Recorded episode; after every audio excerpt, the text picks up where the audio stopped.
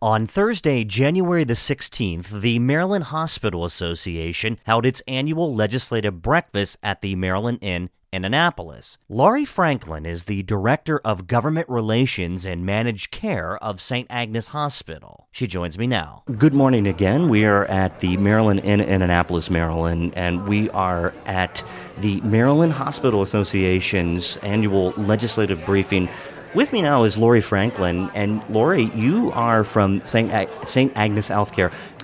So I am the uh, director of both government relations and managed care, so payer relations. So I also Ooh. handle the insurance side of the house. And St. Agnes is in Baltimore. Yes. Okay. And so I am fascinated by the different regional approaches to healthcare. It's pretty much the same, but a, where I grew up in Western Maryland, in Hagerstown, yep. uh, they are. Um, we had one hospital. Mm-hmm. We had. We knew.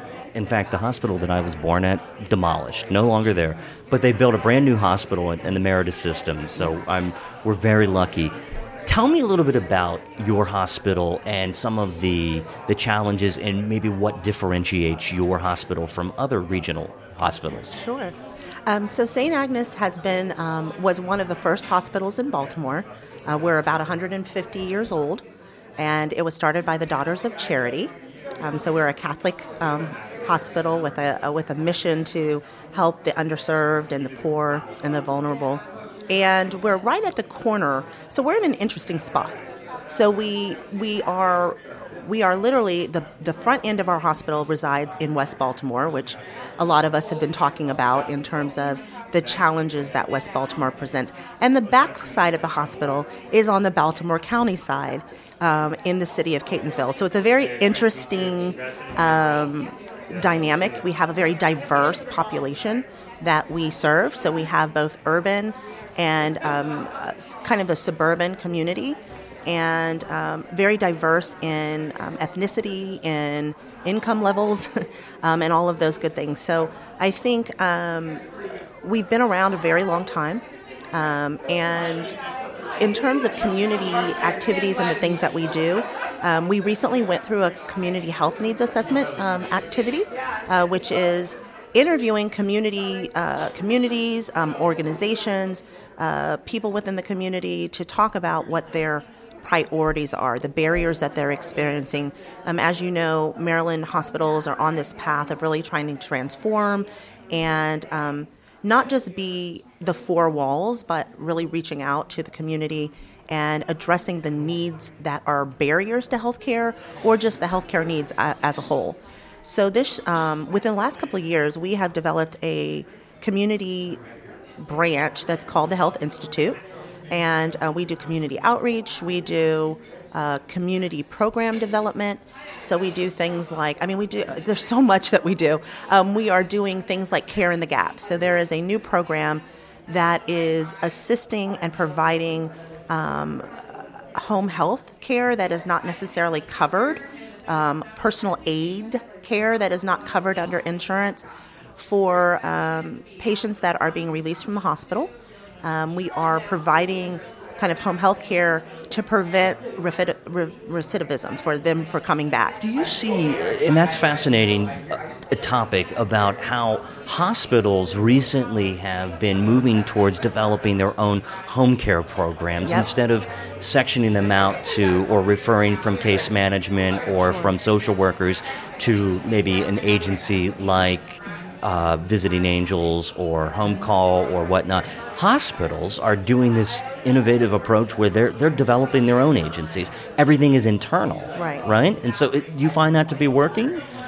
Yeah, I mean, I think I think it depends on what it is. I think our community partners are extremely important. Um, so, to your point, um, those that have the expertise in mm-hmm. home health care, I think where the hospitals are trying to fill the gap, at least for us, is in an area where traditionally payers do not pay for the services. So, home health care agencies, um, we can call on. We do have relationships, very solid partners in our community, home health agencies that we com- repeatedly go to that provide excellent care.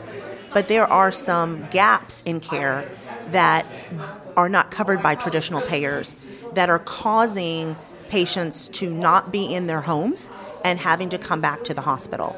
And so for us, that's sort of our focus. Our focus is to figure out where are the gaps and then try to provide something to fill that gap. Um, and they're not something that is traditionally handled by a traditional kind of you know um, provider or, or, or, those types of things. So that's one of the things we're working on. So in your role, I, I assume, do you work with? Uh, do you work more on the the the, the technical side, uh, or explain your position? So, so my forgive my ignorance. Is, no, no, my position is is is, is unique. So um, a lot of my counterparts um, are either um, strictly focused on advocacy work, um, which obviously is. Um, uh, advocacy can incorporate a whole lot of things, and and for for me um, and for our organization, obviously there are priorities as a hospital um, that we, uh, or, or uh, whether it be things that are very important to us. I think you may have heard some of the priorities from the Hospital Association. This, this um, in terms of making sure that funding and access to care and those things and those programs that we're doing are funded. So right. that's part of the advocacy work. I think for my organization, there is a um, because of the Catholic mission, there is also um, interest in things like human trafficking mm. um, social justice types issues, um, end of life issues, um, those things that are important uh, to the Catholic Church. And so um, my role is, is really just to represent the organization as it relates to that and to talk to um, legislators, to talk to community advocates or, or community organizations about the things that we need and the things that we're working on. The other part of my position is really a payer um, interaction. Um, so I'm responsible for um, the contractual relationships, the negotiations, and those types of things that happen between our healthcare systems and insurance companies. Um, and obviously, I have a role um, there. So the other piece of our healthcare system, obviously, is the physician side of the house. That's right. Um, we have employed doctors. And so they themselves are in a, a, a process of transitioning. There is this whole move from fee for service to um, value based care. Um, and so I'm very involved in transformative activities that are happening, happening within our physician organization as they look to really provide integrative services, um, take care of the whole person instead of being what I think traditionally we've been known for, which is kind of episodic care, right? You come in, um, the doctor looks at you for that one thing and doesn't necessarily look at the full picture of my, what might be going on with you. And I think um, healthcare is in order for the in, in order for us to see reductions in cost we when you come into the doors we have to look at you as a whole human being not just what you came in for. We need to be looking at um, in your records to really take a look at and examine and pull in multiple disciplinary teams to really address whatever it is that is going on as a whole so that you can be healthy. And so that's um, part of part of my work on a daily basis. You heard from several legislators today. Yep. What was the takeaway from today's briefing for you? Um, I, I, thought the briefing was really good, and I think um, uh, we have a number of challenges as the hospital as a hospital industry that we'll be up against. Um, but what I think I heard was that they are supportive of us um, and that they're willing to work with us. I think. Uh, uh, what is unique um, about local politics, state politics, is the ability to really sit down um, with proponents of the bill um, and, and sit and try to work through solutions. Mm-hmm. Um, I think ultimately we uh, we want what's best for Marylanders um, uh, while being able, able, obviously, to be able to provide that care. And there's a fine balance between um, uh, what's being proposed and and and and how do we find that balance? And I think what I heard is just their willingness to work with us. And your key pieces of legislation. What are you following closely during this Annapolis session? Well, I think I'm following a lot of what MHA is following. So there's so I I I have um, we are following obviously the medical bill and debt collections um, bills. Hmm. what um, what is so I'm unfamiliar with that mm-hmm. legislation. Mm-hmm. Tell can you unwind that a bit? Sure. Um, so there's concerns rightfully so, um, that um, uh, Marylanders are having to uh, deal with debt collection practices from hospitals um, that is causing causing them kind of additional grief. Right? You're you're already sick. You get a bill, and now the hospital is attempting to collect um, for for your portion of the services, um, and I think as an industry we recognize that there has been a huge increase in high deductible health plans, and so a lot of people um, unknowingly when they get sick they have this huge bill because their coverage hasn't kicked in yet, um, and so um, I, I, think we're sympathetic to that. That can be scary for it's a family. It's very scary, right? I, I mean, imagine Absolutely. A, a, family of four and mom or dad gets sick for any unknown reason. Absolutely. Go into the hospital, and yep. then they might go into skilled care, and all of a sudden they have a twenty-five thousand dollar bill. Absolutely. So what do you do? Right. I, I mean, that's we're talking about bankruptcy in yeah. some cases. Yep. So sure. I, that's important legislation. Yeah, it's important legislation, and I think um, I think the hospital industry um, very much because of our unique payment structure and those types of things. I think we are really looking at. Um, how do we work with those that are, are proposing the bill? How do we do it better? Right. Right. And and um, I don't think any organization, um, I know my organization in particular, would never want to um, cause a family additional grief right. um, behind behind that. So um, that would be one of them. Um, obviously, we are um, the other piece of legislation that they did mention. Um, that Will Smith mentioned is the End of Life Act. Yeah. Um, and as a Catholic organization, that is something, physician assisted suicide yes. is a very tough topic. I know it's an emotional topic. Can you take a position on that? Absolutely. And what is your position? So, uh, we we believe in the sanctity of life, and okay. um, and, what, it, and so it just and yep. let me follow up on that. Yep. What does that? Honestly, I've heard that many times. Sure. It means that phrase in particular Yep. means many different things to many different people. Sure. I'm Catholic. Yep. I know what it means. Yep. I get it. Okay. Yes, right. Born, raised Catholic family. absolutely. Grandma would know exactly what that means. But people who aren't from that that that same perspective. Sure. What does the believing in the sanctity of life? Does that mean you wouldn't support that legislation? That would be correct. Okay. Yeah. Is there is there any foreseeable circumstance where you can imagine yourself having um, a conversation with the proponents of that bill Mm-hmm. to say, look, we may not meet you. We're not going to go the full distance of allowing someone to decide when it's time to effectively in their life through a series of regulations, of course. But Sure. is there any wiggle room for your organization to meet you, uh, you know, at least halfway, to at least understand the argument? I think we understand the argument. I think we just don't agree with it. You know, I, I think I think that's what it amounts to. I think we perfectly understand the ar- argument. Um, we're in the bus- business of um, providing health care, and in and in some instances, it is the the the medicine piece um, is no longer working, and then our role is to make sure that someone's transitions as comfortably and humanely as possible. And and I think our our, our providers deal with that, you know, every single day. Is the alternative maybe would the alternative perhaps instead of the end of life legislation? I always think about hospice. Absolutely, So- and that is what we support. There's not a person who I don't know who hasn't had some personal relationship with Sure. hospice, some tangential relationship with hos- hospice. Uh, uh, for me, uh, my father-in-law passed away last year in January in Florida, and he passed away um, at 74 years old from brain cancer. And the six-person hospice uh, community that he went to to for his final for his final days. Uh, it's it's it's even emotional to talk about because of how important hospice is to the overall healthcare paradigm, and it is the final uh, the final uh, time or the final administering of care, and it's palliative. It's Yep, not it's something. palliative, It's it's certainly not going to.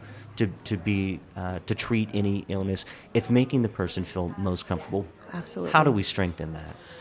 Oh, that's a really good question. Well, I think part of strengthening it is not doing legislation that is opposed to that. Because to me, what the legislation says is that that solution is not sufficient enough um, for somebody to transition, that allowing them to take their, their life is Right. what is sufficient enough. And so I think part of it is we need to just, between Hippocratic oaths, which I think I, I think it's very interesting because I think that type of legislation puts a physician in a very interesting position because Do you think that it would essentially, for a physician, um, a, a geriatrician, or someone managing that end of life care, does that put them in a predicament to say, I've, t- I've taken an oath to do no harm? correct. I've taken this oath and it, and it means something. Right. However, on the flip side, if someone is just in immense pain and they can, you obviously understand the argument Absolutely. that they say, but it's my body, it's my life. I want to make this decision. It's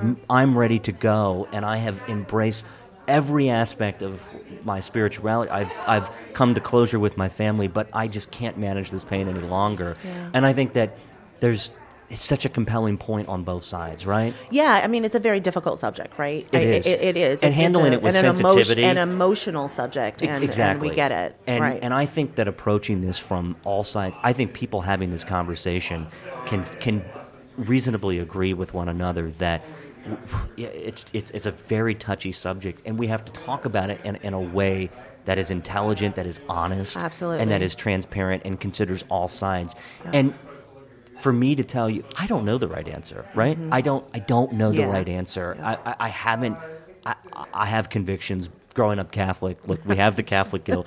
I, but I have to tell you, if if that were me, I don't know where I would. You know, if that were my grandfather, if that were my grand, my mother, uh, how. It, it's just tough, Yeah, it's a- Lori. it and- is, it's a tough. but I tough subject. appreciate that position, and I, like I said, I don't know the right answer. Yeah, yeah. I, I, I mean, I think, I think one thing, obviously, um, I think one of the things that makes my job easy, to some degree, is um, uh, uh, from, in terms of representing um, Ascension, is that there is a clear code of ethics Yeah. for what we do, and so. Um, and it's so strong. And I know so every strong, right, every so- medical professional that I've ever talked to are so strictly adherent to these ethics, and that's what gives me that what gives me comfort when you walk into a hospital. Right. You know you're going to be taking care of some of the best physicians, ER doctors, nurses, Mm-hmm. and they, they're all on board. And I, I, I just truly admire the healthcare community. Yeah. well, I, I think And you too. I mean, for all the work you you. are doing. Absolutely. I mean, I think I'm I'm a very mission driven person, and um, uh, helping people. So you know, when you're talking about getting into healthcare, I think that's it. I think it was just it's about helping people, and it's helping people at their most vulner- vulnerable. Yeah. How'd you jump into this? So, um, gosh, early on, um, I actually was on the insurance side. Uh-huh. I just sort of, you know, it's uh, coming out of school. Um, I ended up in the insurance industry. Um, through my journey, though, um, uh, when you find out more about yourself, I think as a person, um, what I love about being on the side of those that are actually touching the lives um, is that that's closer to my heart in terms of what I'm all about just as a human being. Um, and so um, I, I, I love working for and on, on the behalf of those that are providing the care, um, those that are helping people at the time in their lives that they're the most vulnerable. We've all been sick, and we all know how it feels to some degree, right? Yeah. Even if it's just a head cold, and just needing someone to it's like, could someone just bring me some orange juice so I could be in the bed? But, but, but the people um, protecting, protecting that and protecting. Um, um, those people that we care about and those people that we serve, I think, is just um, an awesome way to spend my day. Lori Franklin from St. Agnes Healthcare, thank you for coming Thank on. you. I hope you enjoy Annapolis today. Are you going to be around? I uh, unfortunately I actually have to drive into DC, so Oh, I have well. a, I have some meetings into DC. But I love um, Annapolis is probably the most favorite city that I have in in Maryland, and I love coming down here even when I'm not working. It's a cool city. It is a cool city, Yeah. um, beautiful, historic, and the sun is out. Everyone. Um, so Not for long, though. I'm, well, we're, we're going to enjoy the sun um, And- for for while it, for Amen. while it's here. Lori, thank you. Thank Have you a so great much. day. Already.